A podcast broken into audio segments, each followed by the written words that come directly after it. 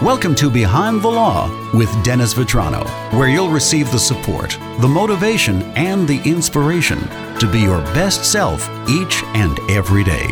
And now, here's your host, Dennis Vetrano. Back again with Dennis Vetrano and Behind the Law. Good to see you, Dennis. Good to see you, Joe. Last time we got together, we were talking about millennials buying a home, and sometimes the old advice now is not the best advice. Yeah, yeah, and it's funny because this is something I've said for... for many, many years now. I know even growing up, you know, my mother would clip coupons and, you know, we wouldn't go to the to the front of the store when you bought sneakers, you know, for soccer or whatever. You'd go to the discount rack in the back, always.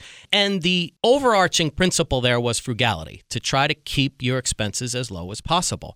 But now with the crushing cost of living and housing prices going up, and what they were saying in this Wall Street Journal article, that's what that was the basis for the story was, you know, what they were saying in the Wall Street Journal article is housing prices are going up faster than inflation on average by by a by a substantial amount. So, you know, your cost of living is going up, your houses, your housing is going up, your student loan debt is now crushing, which most people have. Um, you know, how do you get ahead? And it's not. And my philosophy has always been, look, if you cut clip coupons, you, you don't buy the Starbucks coffee, you buy a fuel-efficient car, you don't live extravagantly, how much does that save you a year? I mean, do the math. Make it a math problem, please. five thousand dollars? ten thousand dollars a year, maybe?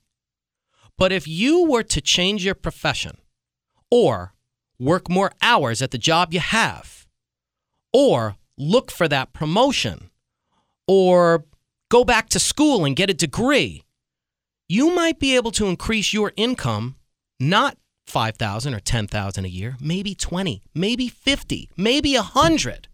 So my philosophy has always been, yeah, you know, try to live below your means, absolutely. But the big picture is to is to increase your ability to make money. Look at what you do, you do as not a job, but a profession. You are a business of yourself and try to make as much money as you can so that you can get to not saving five, not saving ten grand, but maybe making ten, twenty, fifty more thousand dollars a year because you work harder and, and just do better.